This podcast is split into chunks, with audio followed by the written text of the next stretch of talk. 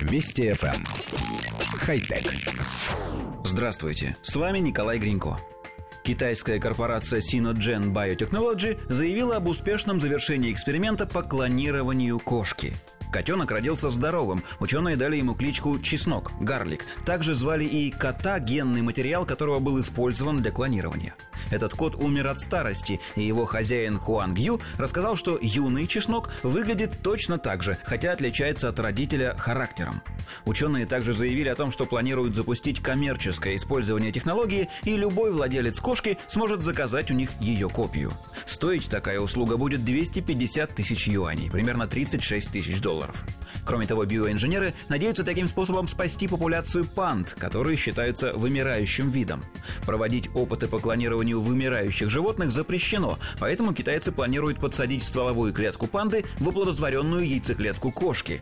Суррогатной матери это никак не повредит, поскольку новорожденные детеныши панды по размеру не больше котят. Несмотря на то, что клонирование наиболее активно обсуждается лишь в последние десятилетия, природа изобрела этот механизм миллионы лет назад. Естественное клонирование происходит, например, у растений при различных способах вегетативного размножения. У животных и даже у людей также бывают клоны. Это монозиготные близнецы, разные организмы с одинаковым набором генов. Но и искусственное клонирование существует не первый десяток лет. Начиная с 1970 года были проведены успешные опыты с лягушками, рыбами, мышами, куда ж без них, овцами, знаменитая овечка Долли, коровами, кроликами, собаками и даже верблюдами.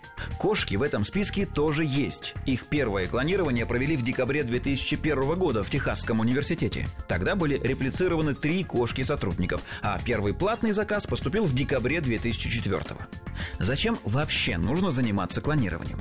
Ну, во-первых, потому что это интересно. Ученым во что бы то ни стало нужно осваивать новые горизонты.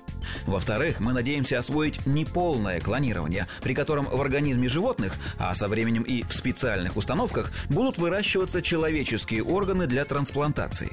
В-третьих, этим способом можно попытаться возродить исчезнувшие виды животных – с динозаврами этот трюк вряд ли сработает, а вот с мамонтами может и получиться. Они вымерли всего 10 тысяч лет назад, а останки лежат в вечной мерзлоте. В результате в них можно обнаружить целые клетки с неповрежденной ДНК.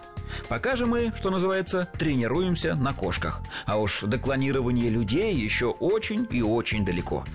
Хотя... Вести FM. Эм. Хай-тек.